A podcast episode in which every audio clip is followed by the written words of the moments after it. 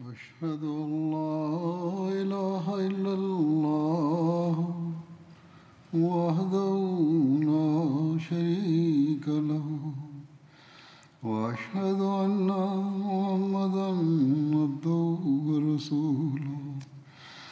أما بعد فأعوذ بالله من الشيطان الرجيم. بسم الله الرحمن الرحيم. الحمد لله رب العالمين. الرحمن الرحيم. مالك يوم الدين.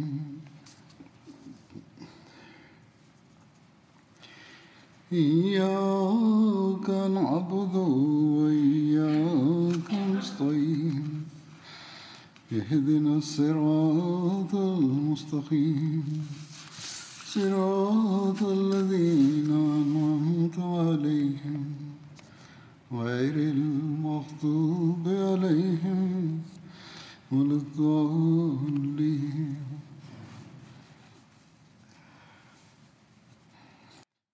Hazrat Amirul Mominin Mwenyezi Mungu amsaidie sana anasema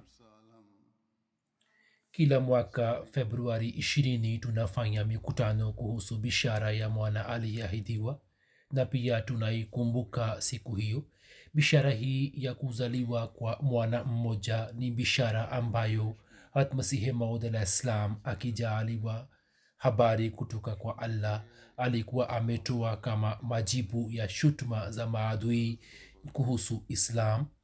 Ya kwamba maadui wa islam wanasema ya kuwa islam haionyeshi ishara yoyote. Sayidina ahmad alah islam alisema ya kwamba mimi nikipata habari kutoka kwa allah nasema ya kuwa ishara kuu ya ukweli wa islam itakayotimia kwa kupitia kwangu ni kuzaliwa kwa mwanangu mmoja.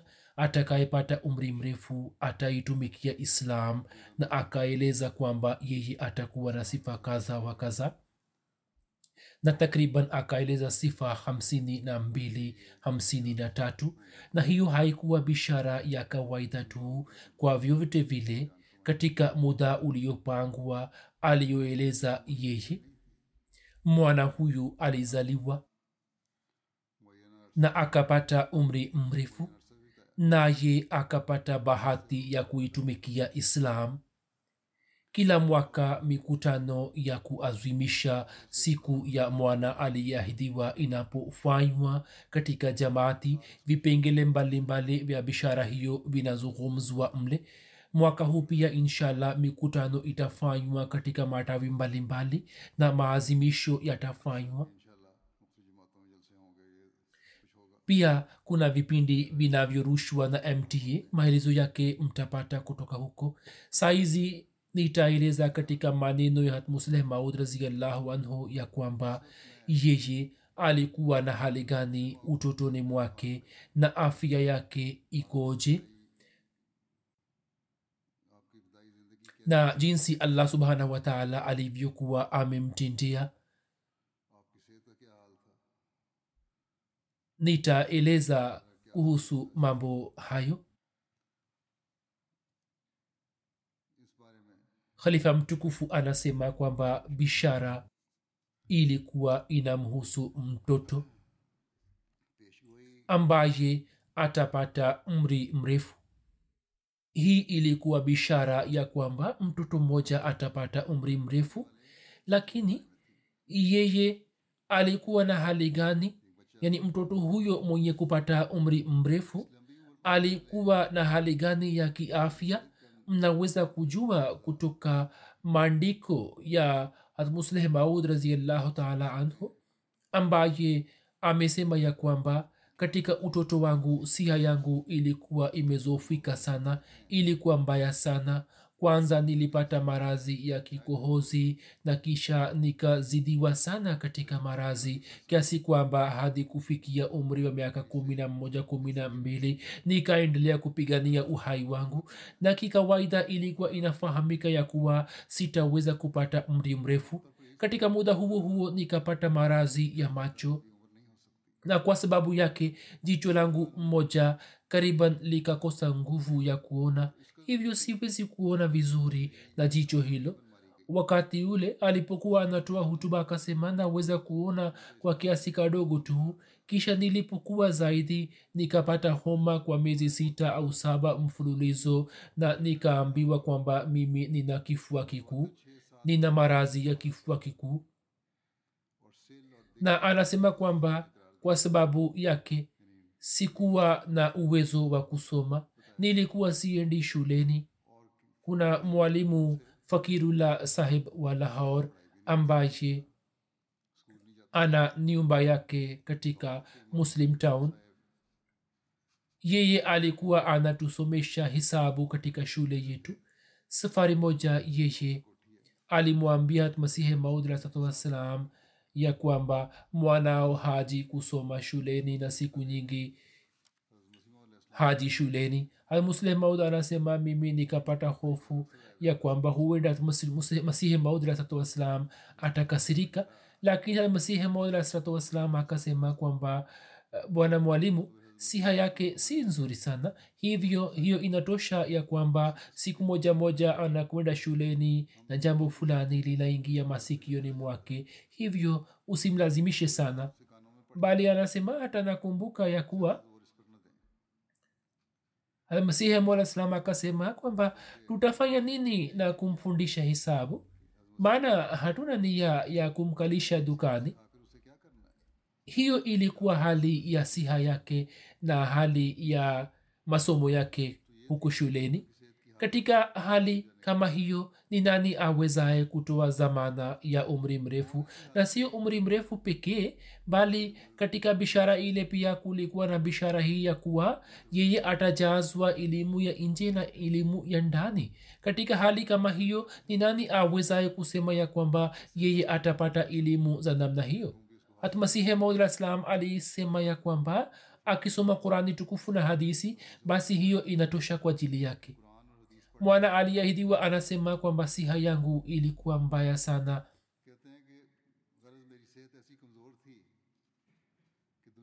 Na mimi sikuwa na uwezo wa kusoma elimu ya dunia. Macho yangu pia yalikuwa yamezofika sana. Hivyo nikashindwa katika mitihani ya primary middle na kwenye form 4 yani sikufuzu katika mtihani wowote lakini allah alikuwa ametoa taarifa kuhusu dhati yangu kwamba mimi nitajazwa na elimu za dunia na za dini. Hivyo katika elimu za kidunia mimi sikusoma elimu yoyote lakini allah amenijalia kuviandika vitabu azimu vyenye ambavyo dunia kwa kuvisoma vitabu hivi imeshikwa na butwa na wamelazimika kukiri ya kwamba kuhusu masuala ya kiislam hakuna kinachoweza kuendikwa zaidi ya hayo niliyoendika mimi. Mwana aliahidiwa anasema kwamba muda si mrefu nimeandika maelezo ya kurani tukufu kwa jina la tafsiri kabir na kwa kusoma maelezo hayo wapinzani wakubwa wakubwa pia wamekiri ya kuwa maelezo kama hayo hayajawahi kuendikwa hapo kabla. Kisha naendelea kuja lahor na wakazi wa hapa wanakuja kukutana nami. Maprofesa wa chuo wanakuja kukutana nami. Wanafunzi wanakuja madaktari wanakuja viongozi mashuhuri na mawakili wanakuja. Lakini haijawahi kutokea hadi leo ya kwamba ulamaa mkubwa na mashuhuri awe ameleta shutuma zidi ya islam na kurani tukufu. Nami kwa kutoa majibu kutoka kurani tukufu nisiwe nimefunga mdomo wake. Hiyo ni fadhili ya mwenyezi mungu pekee ambayo inanisaidia. Hiyo ni fadhila ya allah pekee ambayo inanisaidia waila kuhusu elimu za kidunia sikusoma elimu yoyote lakini siwezi kukataa jambo hili ya kwamba mwenyezi mungu mwenyewe amenijalia elimu kutoka kwake na amenipatia sehemu ya kutosha kutoka elimu za nje na za ndani.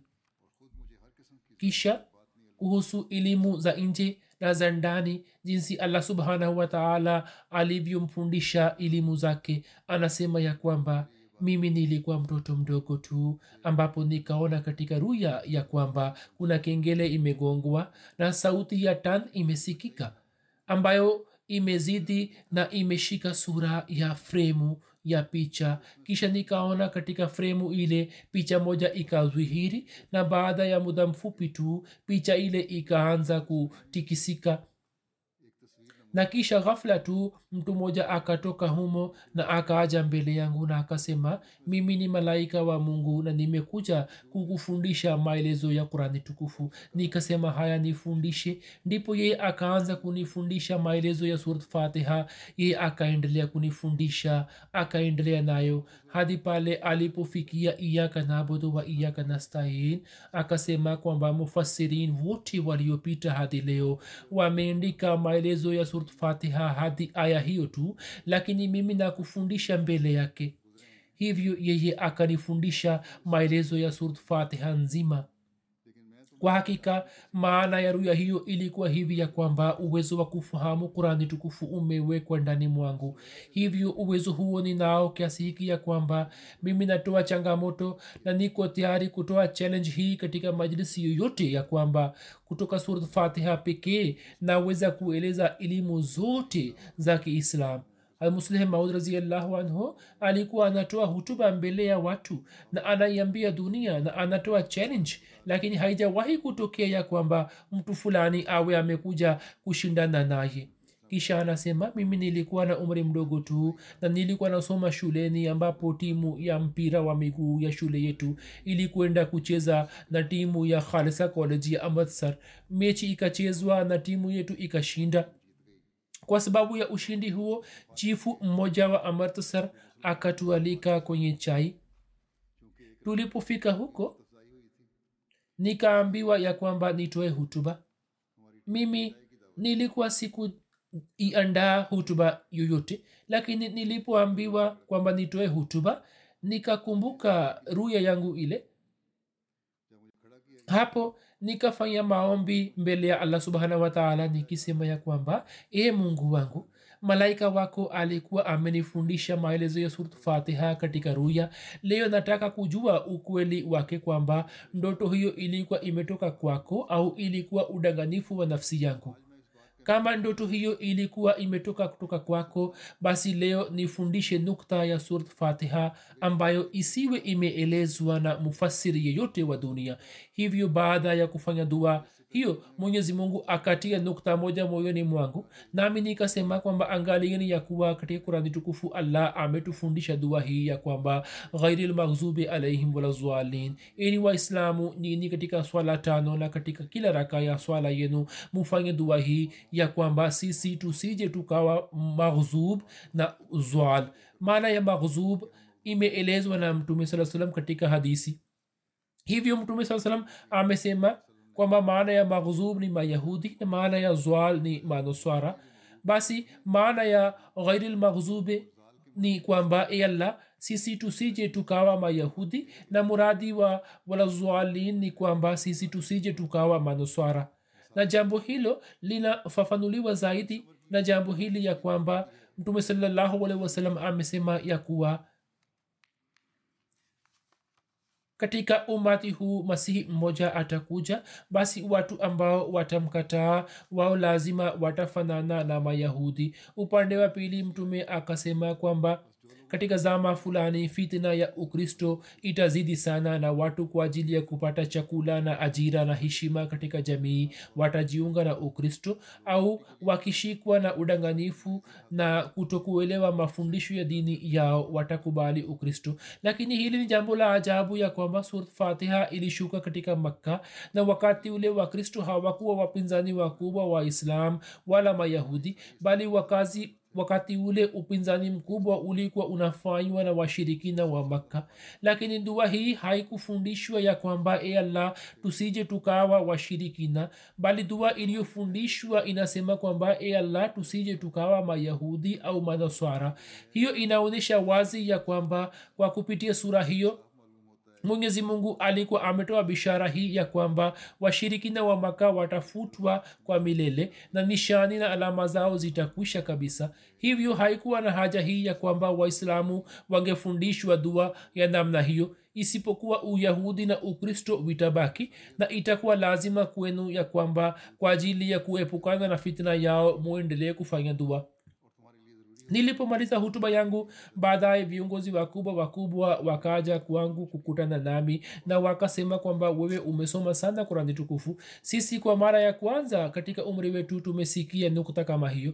Hivyo ndivyo ilivyo ya kwamba angalieni tafsiri zote. Hakuna mufasiri yote wa dunia hakuna mufasiri yote wa qurani aliyeweza kueleza nukta hiyo hadi leo ilhali wakati ule nilikuwa na umri wa miaka ishirini tu pale allah aliponifunulia nukta hiyo. Ilmuradi mwenyezi mungu kwa kumpitia malaika wake amenijalia elimu ya kurani tukufu na amenipatia uwezo huu kama mtu fulani anavyopewa ufunguo wa hazina vivyo hivyo nimeshapewa ufunguo wa elimu za kurani tukufu. Hakuna ulamaa yote katika dunia ambaye akija mbele yangu nami nisiweze kumdhihirishia fadhili na ubora wa kurani tukufu. Huu ni mji wa lahor na katika mji huo kuna chuo na college nyingi zimefunguliwa hapa na pale na watu wakubwa wakubwa na mahiri wa elimu wakubwa watu wakubwa wenye elimu wanapatikana katika mji huo. Mimi nawaambia wote ya kwamba mahiri wa elimu yote wa dunia aje mbele yangu. Profesa yote wa dunia aje mbele yangu. Mwanasayansi yote wa dunia aje mbele yangu. Na aje kutumia elimu yake na aishambulie kurani tukufu. Mimi ya allah naweza kumjibu. Mpaka dunia italazimika kukiri ya kwamba shutuma yake imefutuliwa mbali tukio hilo lilipotokea kama asemavyo kuwa umri wake ulikuwa umeshafikia miaka ishirini na alikuwa ameshapata yakini kamili juu ya dhati tukufu ya allah. Na yakini hii kamili alipata vipi? Katika umri huo kuhusu hilo halmuslehmud raziallahu taalaanhu anasema mwenyewe na kutoka nukuu zake tunapata kujua ya kwamba mwenyezi mungu mwenyewe alikuwa amemjalia tangu utotoni mwake ili awe msidikishaji wa bishara hii ya mwana aliyeahidiwa hivyo muslim maud anasema mwaka wa elfu moja na mia tisa ni mwaka ambao umekuwa sababu ya kuelekeza moyo wangu upande wa maamrisho ya islam. Wakati ule nilikuwa na umri wa miaka kumi na moja mtu fulani alimletea msihi malislam kanzu ya kitambaa aina fulani ya shint kanzu ile nikaiomba kutoka kwake. Sikuwa na wazo jingine isipokuwa nilikuwa nimeipenda rangi na nukushi zake sikuweza kuivaa kwani ilikuwa ndefu sana. Nilipofikia umri wa miaka kumi na moja na dunia ikaingia katika miaka ya elfu moja na mia tisa yani mwaka wa elfu moja na mia tisa ukaanza nikapata wazo moyoni kwamba kwa nini mimi ninamwamini allah? Na kuna hoja gani juu ya uwepo wake na dhati yake? Wakati wa usiku nikaendelea kutafakari kwa muda mrefu kuhusu hilo mwishowe saa nne au tano usiku moyo wangu ukaamua kwamba ndiyo mungu yupo. Saa ile ilikuwa saa yenye furaha kwa ajili yangu. Wakati ule nilikuwa na furaha tele kama vile mtoto anapata mama yake na anafurahi mimi nilikuwa nimefurahi sana kwamba mimi nimempata aliye muumba wangu. Katika umri wa miaka kumi na moja alikuwa na fikira hiyo.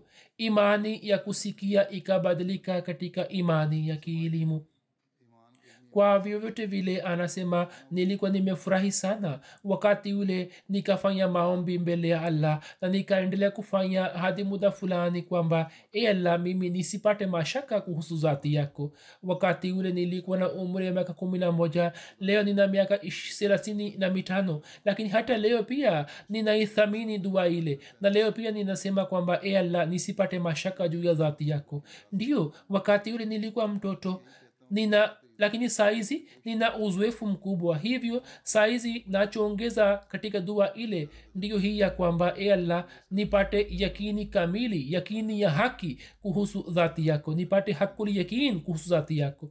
Huzur anasema ya kwamba nilikuwa nasema ya kwamba nikamwomba masihe maud kwamba anipatie kanzu ile. Na pale nilipopata hisia ambazo nimezieleza hapo juu siku moja wakati wa zuha au ishrak nikafanya vuzuu na kanzu ile nikaivaa. Sio kwamba ilikuwa nzuri bali nikaivaa nikiwa na hisia kwamba kanzu hiyo ni ya masihe maud salam hivyo imebarikiwa yani ina baraka hizi ni hisia nilizozipata kwa mara ya kwanza kuhusu utukufu wa salam kisha anasema wakati ule nikafunga mlango na nikafanya maombi sana na nikaswali na fali. Kuna maelezo yake mengine ambayo huzur ameeleza katika sehemu nyingine. Anasema kwamba nilikuwa na umri wa miaka kumi na moja ambapo allah kwa fadhili yake akanijalia kwamba nibadilishe itikadi yangu katika imani saa ilikuwa ni baada ya magharibi nilikuwa nimesimama katika nyumba yangu. Ndipo ghafula tu nikapata wazo ya kuwa je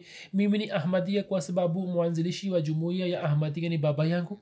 Au mimi ni ahmadia kwani ahmadia ni kweli na silsila hiyo imeanzishwa na allah? Baada ya kupata wazo hilo nikaamua ya kwamba nitatafakari juu yake kisha nitatoka kutoka hapa. Na kama nikijua ya kwamba ahmadia si kweli mimi sitaingia katika chumba changu bali kutoka hapa hapa tu nitatoka nje.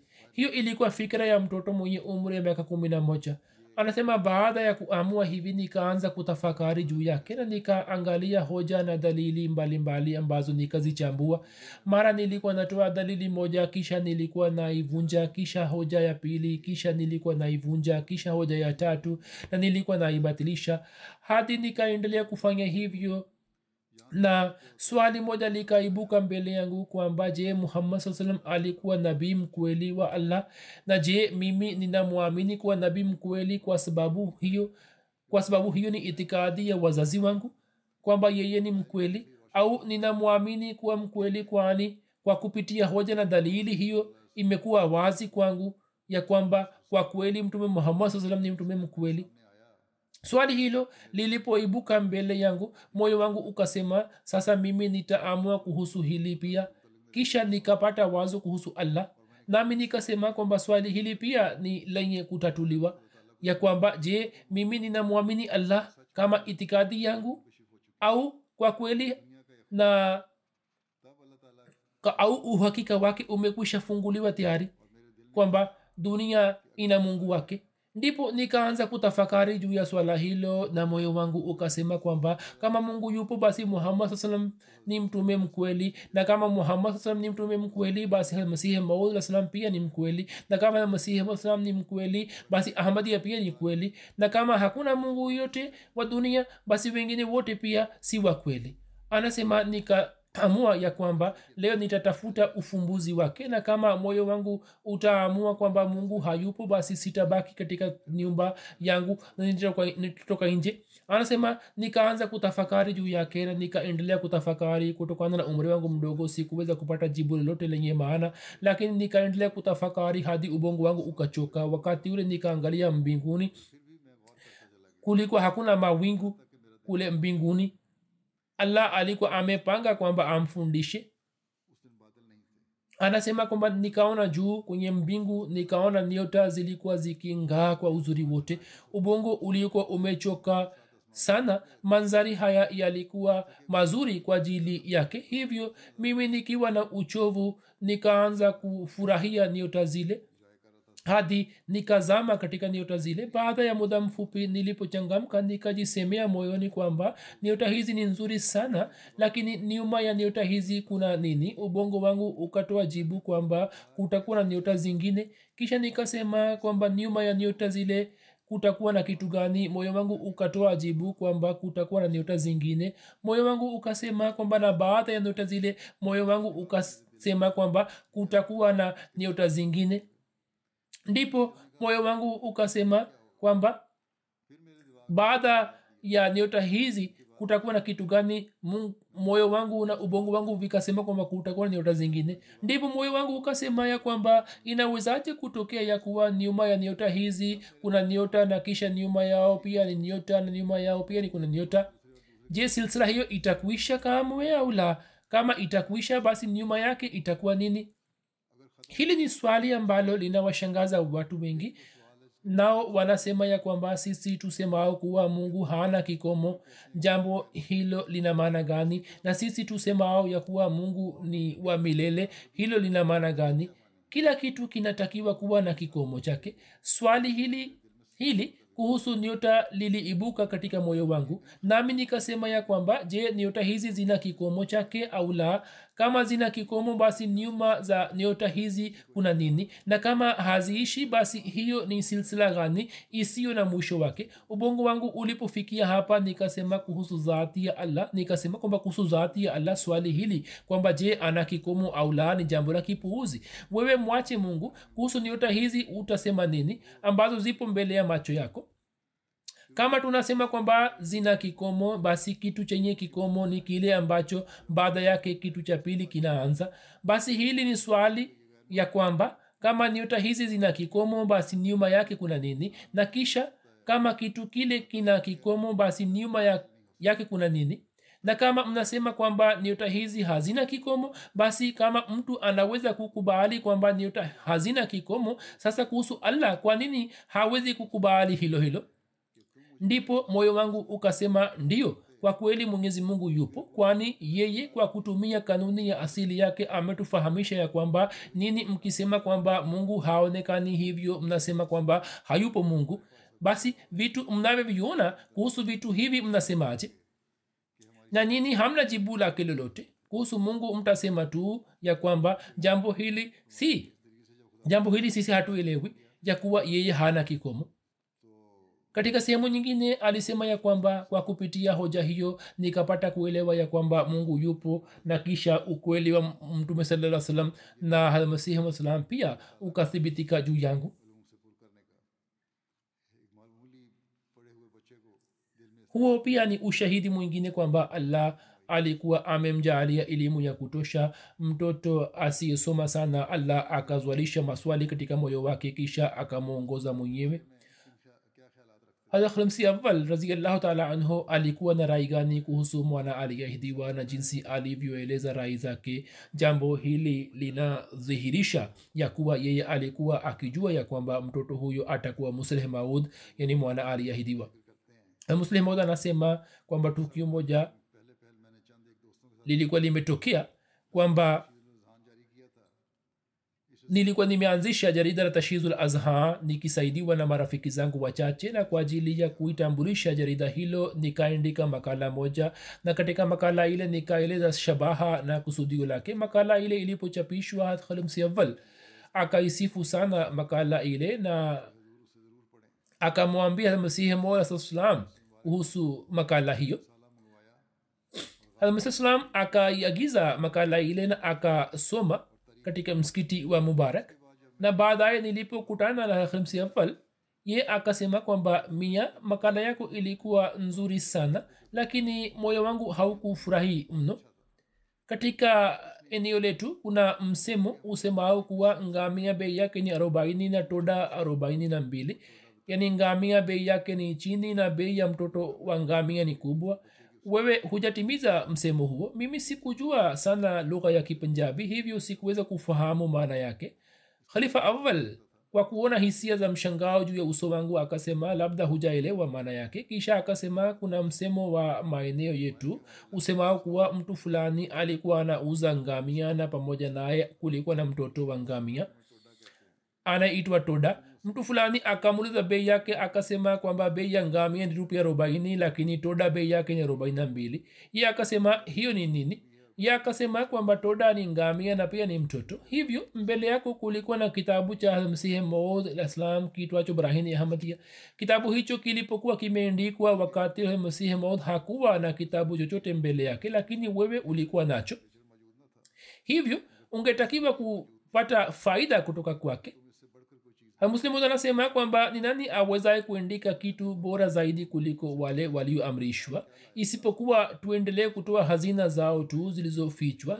Khalifawal mradi wake ulikuwa huu ya kwamba hii ni kazi ya vizazi vijavyo ya kuwa waendelee kuinua juu msingi wao khalifa awal alikuwa anajua kuhusu hali ya afya ya mwana aliyehdiwa na pamoja na hayo yote alikuwa na fikra ya hali ya juu kuhusu mtoto huyo. Kwa yakini alikuwa anajua ya kwamba mtoto huyo ana kipaji maalum na anao uwezo wa kuendika makala nzuri na yenye hadhi ya juu muslim maud anasema kwamba hili ni jambo ambalo vizazi vijavyo wakilikumbuka basi wanaweza kupata baraka na fadhili zake na pia wanaweza kuwa sababu ya kuiletea kaumu yao baraka na fadhili tele. Lakini wanatakiwa kushindana katika mema sio maana kwamba mtoto wa mwizi afanye juhudi ili awe mwizi mkubwa kuliko baba yake.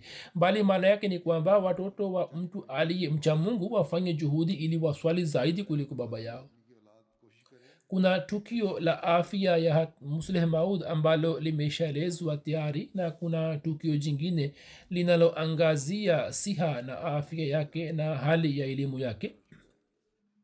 Masihi mwalaslam na khalifatulmasih al awal raziallahu anhu walikuwa wakimpenda sana mwana aliyeahidiwa na pia walikuwa wakijua ya kwamba mtoto huyo atakuwa musleh maud yani mwana aliyeahidiwa muslim raziallahu anhu anasema kwamba kuhusu masomo yangu mtu aliyenifanyia hisani kubwa zaidi kuliko wote ni khalifatulmasih al awal raziallahu anhu. Yeye kwa kuwa alikuwa tabibu na alikuwa akijua kwamba siha yangu hainiruhusu kusoma vitabu kwa kutumia macho yangu hivyo yeye alikuwa ananikalisha karibu yake na alikuwa anasema kwamba mia mimi nasoma kwa ajili yako na wewe endelea kusikia tu kisha musleh maud raziallahu anhu akieleza hali ya afya yake anasema kwamba sababu yake ilikuwa hivi ya kwamba katika utoto wangu nilikuwa nimepata marazi ya macho na kwa miaka mitatu minne mfululizo macho yangu yaliendelea kuumwa na nilikuwa nimepata maumivu makali katika macho yangu mpaka madaktari wakasema kwamba mtoto huyu atakosa nguvu ya kuona.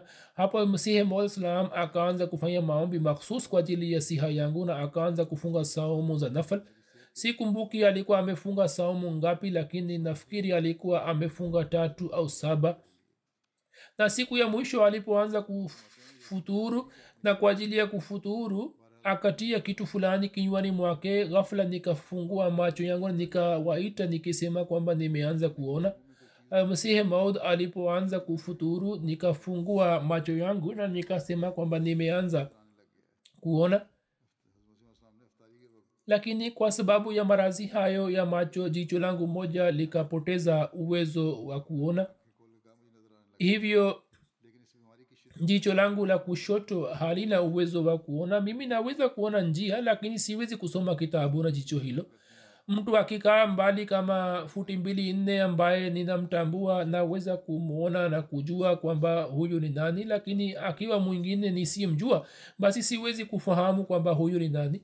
Jicho langu la kulia tu ndilo linalofanya kazi lakini hata hilo pia lilikuwa limepata marazi ya macho mpaka nilikuwa sikuweza kulala kwa mausiku mengi hiyo ilikuwa hali ya siha yake lakini angalieni kazi zake za kielimu alizozifanya jinsi allah alivyomjalia kwa misaada yake. Musleh maud anasema maud alikuwa amewaambia walimu wangu kwamba masomo yake yanategemea matakwa yake tu. Akipenda asome na asiposoma basi asilazimishwe kwani siha yake si nzuri almasihi maula salam alikuwa ananiambia mara kwa mara kwamba wewe soma tafsiri ya kurani tukufu na kitabu cha bukhari kutoka hat molvi saheb na pia alikuwa amesema ya kwamba soma kuhusu tiba kwani hiyo ni taaluma ya mababu zetu. Kwa vyovyote vile anasema kwamba ilmuradi hivyo ndivyo nisomavyo na kwa hakika sikuwa na njia kwani nilipokuwa mtoto pamoja na marazi ya macho nilikuwa nimepata marazi ya ini. Na nilikuwa napewa maji ya adas au maji, majani ya hardali kwa miezi sita sita. Kisha bandama pia ilikuwa imezidi na red iodide of mercury. Ilikuwa inapakwa juu yake na pia nilikuwa na marazi ya koo ilmuradi marazi ya macho marazi ya ini marazi ya bandama kisha homa ambayo ilikuwa haitoki kwa miezi sita. Na kuhusu masomo yangu wazazi wangu walikuwa wameshasema tayari kwamba asilazimishwe katika masomo yake.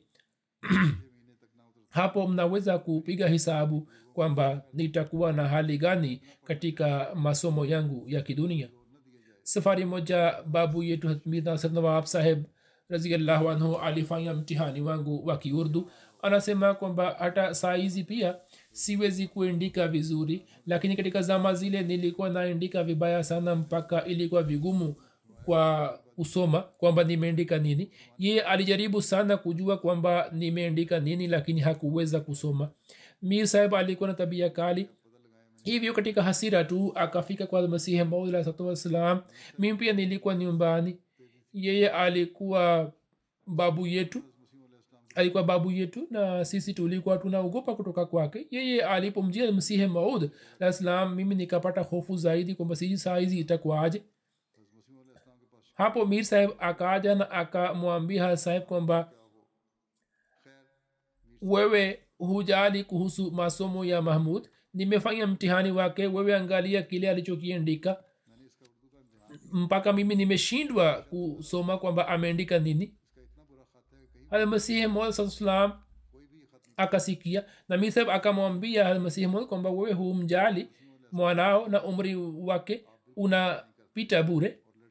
Almasihi maud alipoona mir saheb katika hali hii ya jaziba akasema kwamba mwiteni molwi saheb alipokuwa akipata shida fulani alikuwa anamwita khalifsi awal khalifa awal alikuwa ananipenda sana. Ye akaja na kama ilivyo kawaida yake akasimama upande mmoja. Masihi maud salam akasema kwamba molwi saheb mimi nimekuita kwani mir saheb anasema ya kwamba maandishi ya mahmud ni vigumu ya kusoma. Mimi naona tufanye mtihani wake. Hapo masihi salam akachukua kalamu na akaandika mistari miwili mitatu kisha akanipatia na akasema kwamba uinakili mistari hiyo. Huu ulikuwa mtihani aliyochukua yeye. Mimi nikaandika kwa umakini wote kwa uangalizi wote kile alichokuwa ameandika almasihi maandishi yake hayakuwa marefu kisha nilikuwa na kazi ya kuandika tu chini yake kwa kunakili. Hivyo nikaandika kwa uangalizi mkubwa alif na baa na vitu vingine. Almasihi maula alipoona maandishi yangu akasema kwamba mir saheb nilikuwa nimepata hofu kutoka jambo la mir saheb lakini maandishi ya mahmud yanafanana na maandishi yangu.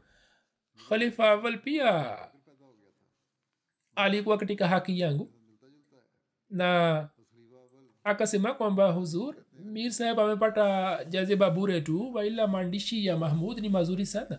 Hiyo ilikuwa hali yangu na katika hali hizi angalieni kwamba nilikuwa na uwezo gani wa kupata elimu ya dunia kisha akieleza kuhusu hali ya elimu yake anasema kwamba khalifa awal alikuwa ananiambia kwamba mia siha yako haikuruhusu kwamba usome mwenyewe. Hivyo unaweza kuja kwangu mimi nitakusomea na wewe endelea kusikiliza tu.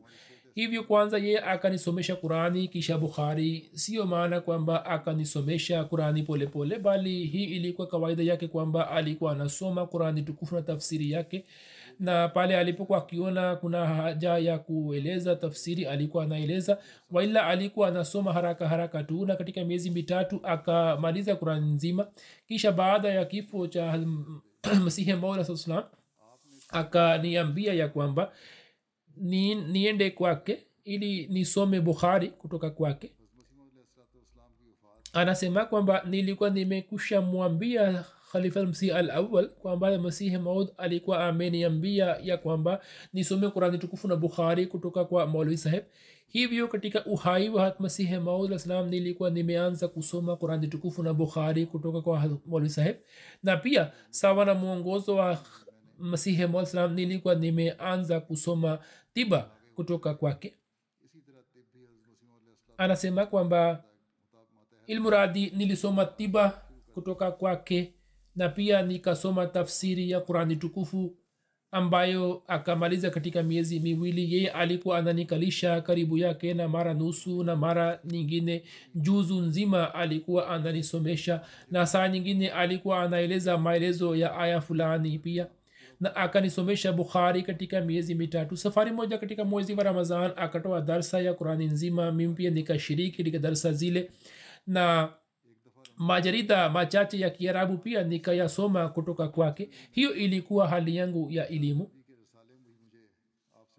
Hutuba yangu ya kwanza na jinsi hutuba yake ya kwanza na jinsi khalifmsi al awal alivyoipenda hutuba ile muslih maud anasema kwamba kulikuwa na mwalimu wetu ambaye nimemwona kwamba nilipokuwa natoa darsa ye alikuwa akishiriki katika darsa zangu. Lakini kulikuwa na mwalimu wangu mwingine ye alipokuwa akitoa darsa mwalimu huyu wa kwanza alikuwa akija miskitina alikuwa anaondoka akisema kwamba mambo yake ni yale yale niliyoyasikia.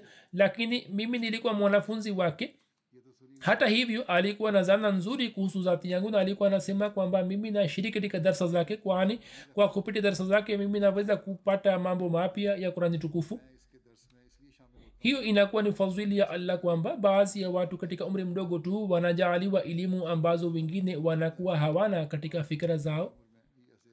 Kimsingi allah subhanahu wataala alikuwa amekwisha panga tayari kwamba ye atakuwa musleh maud hivyo alikuwa anamfundisha mwenyewe na huzur anasema kwamba katika msikiti huu wa aksa mwaka 1997 kwa mara ya kwanza nikatoa hutuba hadharani ilikuwa jalsa selana na hili ni tukio la maisha ya masihi maud mwaka mmoja kabla ya kifo chake ilikuwa wakati wa jalsa watu wengi walikuwa wamejumuika khalifa awal raziallahu anhu alikuwepo. Nikasoma rukuu ya pili sura lukman kisha nikaeleza maelezo yake. Wakati ule nilikuwa na hali hii kwamba niliposimama kwa ajili ya kutoa hutuba na kwa kuwa hii ilikuwa mara yangu ya kwanza kutoa hutuba hadharani na umri wangu ulikuwa miaka kumi na minane tu hivyo na khalifa wa awal pia alikuwepo pale na wajumbe wa anjuman pia walikuwepo na marafiki wengine walikuwa wamekuja hivyo nikapata giza mbele ya macho yangu. Sikujua kwamba ni nani ambaye amekaa mbele yangu na nani hakukaa hutuba yangu ikaendelea kwa nusu saa au kwa dakika arobaini na tano. Nilipomaliza hutuba nakumbuka khalifa awal raziallahu anhu akasimama na akasema kwamba mia mimi nakupa pongezi. We umetoa hutuba nzuri sana. Na mimi sisemi kwamba ili upate furaha bali na kuhakikishia kwamba kwa kweli umetoa hutuba nzuri sana. Basi mwenyezi mungu alikuwa amemjalia elimu ya hali ya juu kwamba maisha yake ya miaka hamsini na miwili ya ukhalifa wake ni shahidi juu yake.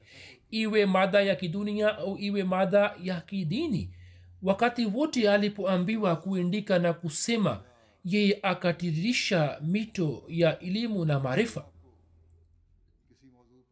Katika nyakati nyingi wapinzani pia wakaipenda sana hutuba zake na hiyo inapatikana kwenye historia na kwenye rekodi na wakasifu hutuba zake mbele ya watu. Hata magazeti pia yakaandika kuhusu habari zake. Hiyo inathibitisha wazi kwamba bishara hii ya masihi mola islam ikatimia kwa shani yake yote. Kwa vyote vile vitabu vyake na hutuba zake na maandishi yake na maandiko yake ni hazina. Na labda kutakuwa na kurasa zaidi ya laki moja. Hazur anasema kwamba sasa vitabu vyake vinaendelea kutafsiriwa katika kiingereza na katika lugha zingine. Sisi kazi yetu ni kupata faida kutoka hazina hiyo. Musleh maud raziallahu anhu akieleza kuhusu bishara ya mwana aliyeahidiwa anasema kwamba kwa fadhili na rehma ya allah subhanahu wataala bishara ile ambayo dunia ilikuwa inasubiri tangu muda mrefu kwamba ipate kutimia. Mwenyezi mungu kwa kupitia ufuno wake amekwisha niambia tayari kwamba bishara ile imekwisha timia katika dhati yangu. Na sasa mwenyezi mungu amewatimizia maadui wa islam hoja kamili na amewahakikishia na ameweka wazi kwao kwamba islam ni dini ya kweli ya allah na muhammad saa salam ni mtume mkweli wa allah na masihi maud salam ni, ni mtu ambaye ametoka kwa allah. Wale ambao wanasema kwamba hawa ni waongo wao wenyewe ni waongo. Na mwenyezi mungu kwa kupitia bishara hii tukufu amenijalia ishara iliyo hai ya ukweli wa islam na mtume muhammad saa salam ni nani awezaye kusema mwaka 1889 1886 yani miaka hamsini na minane iliyopita aweze kutoa habari hii kwamba katika nyumba yake katika muda wa miaka tisa mtoto mmoja atazaliwa ambaye atakuwa upesi upesi ambaye atajulikana katika kona za dunia ambaye atasambaza jina la islam na muhammad saa katika dunia nzima ambaye atajazwa na elimu za nje na za ndani ambaye atakuwa sababu ya kudhihirisha jalali ya allah ambaye atakuwa ishara iliyo hai ya rehma na ukaribu na kudra ya allah. Ni nani anayeweza kutoa bishara hii isipokuwa allah awe amempatia. Na kisha allah alitimiza bishara hiyo kwa ajili ya mtoto ambaye madaktari walikuwa hawana tumaini kwamba yeye atapata umri mrefu na ataishi kwa umri mrefu. Kisha akasema kuhusu afya yake kwamba safari moja dr mirza yakub saheb akamwambia masihi salam kwamba mtoto wako amepata kifua kikuu hivyo apelekwe katika maeneo yenye milima. Masihi salam akanipeleka akanituma katika eneo la shimla. Mimi nikaenda pale lakini sikuweza kuishi kule. Nika hivyo nikarejea haraka. Ilmuradhi mtu ambaye siha yake haikuwa nzuri mwenyezi mungu akampatia uhai na akampatia uhai ili aweze kuthibitisha bishara zake na awapatie watu ushahidi wa ukweli wa islam na ahmadiyat kisha mimi ni mtu ambaye sikuwa na elimu yoyote lakini allah akawatuma malaika zake ili wanifundishe na akanifundisha elimu za kurani tukufu elimu ambazo wengine hawezi kutafakari elimu ambayo allah amenijalia na elimu za kurani tukufu ambazo allah akanipatia ni elimu ambayo ina uhakika kabisa. Mimi natoa challenge kwa dunia nzima kwamba kama kuna mtu ambaye anaweza kudai kwamba yeye amefundishwa na allah subhanahu wataala kurani tukufu basi mimi niko tayari kushindana naye lakini hakuna aliyekuja kushindana naye. Na mimi najua kwamba katika uso wa ardhi hakuna mwingine isipokuwa mimi tu ambaye amejaaliwa elimu ya kurani tukufu. Mungu amenijaalia elimu ya kurani tukufu na amenifanya kuwa mwalimu wa dunia. Mwenyezi mungu ameniinua ili mimi nifikishe ujumbe wa muhammad saa salam na kurani tukufu katika kona za dunia na nizibatilishe dini zote dhidi ya islam na yeye akafanya kazi hii katika zama zake. Tafsiri nyingi za kurani tukufu zikapigwa chapa. Tafsiri nyingi zilikuwa zimepigwa chapa katika zama zake na kazi hii inaendelea kwenda mbele. Zuri amesema kwamba katika zama za ukhalifa wake kurani tukufu ilikuwa imetafsiriwa katika lugha kumi na saba kumi na nane na pia mahubiri ya islam yaliweza kufikia mpaka pembe zote za dunia akasema kwamba dunia itumie nguvu zake zote na ikusanyie nguvu zao zote na uwezo wao wote. Hata wafalme wa kristo waje na serikali za kikristo pia waje na ulaya na marekani pia vikusanyike na watu watumie nguvu zao zote na wajitahidi kupata ushindi juu yangu. Hata hivyo mimi nasema kwa kuapa kwa allah kwamba wao watashindwa na mbele ya mipango ya allah njama zao zote zitafutulia mbali. Na mwenyezi mungu kwa kupitia kwangu na kwa kupitia wafuasi wangu na wanafunzi wangu ataendelea kuthibitisha bishara hii na ataendelea kusimamisha heshima ya islam na heshima ya mtume muhammad saa salam na hata yacha dunia hadi islam istawi duniani kwa shani yake yote na dunia ikubali kwamba muhammad salllahu salam ni mtume aliye hai basi bishara hiyo ikatimia. Na bishara hii hadi leo ipo. Na maneno yake hadi leo yapo. Na inshallah yataendelea kutimia hadi shabaha ya ujio wa masihi salam ipate kutimia. Na bendera ya islam ianzi kupepea katika dunia nzima. Hivyo tunatakiwa kukumbuka kwamba katika siku hii ya leo mikutano yetu iweze kutukumbusha kwamba sisi tuna shabaha gani. Na tuweke mbele yetu shabaha hii kwamba kazi yetu ni kusimamisha heshima ya mtume muhammad saa salam katika dunia nzima. Na kazi yetu ni kuzihirisha ukweli wa islam katika dunia nzima na kuwaleta watu chini ya bendera ya mtume muhammad salllahu wasallam.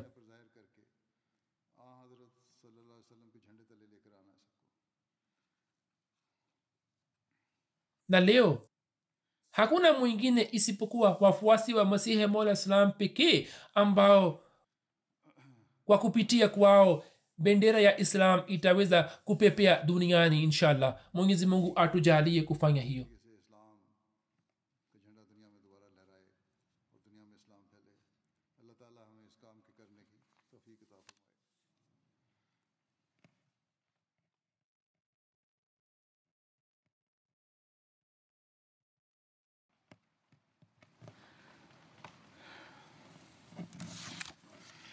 الحمد لله الحمد لله نحمده ونستعينه ونستغفره ونؤمن به ونتوكل عليه ونعوذ بالله من شرور أنفسنا ومن سيئات أعمالنا. من يهده الله فلا مضل له ومن يضلل فلا هادي له. ونشهد أن لا إله إلا الله. ونشهد أن محمدا عبده ورسوله. عباد الله رحمكم الله. إن الله يأمر بالعدل والإحسان وإيتاء ذي القربى. وينهى عن الفحشاء والمنكر والبغي يعظكم لعلكم تذكرون اذكروا الله يذكركم ودوه يستجب لكم ولذكر الله أكبر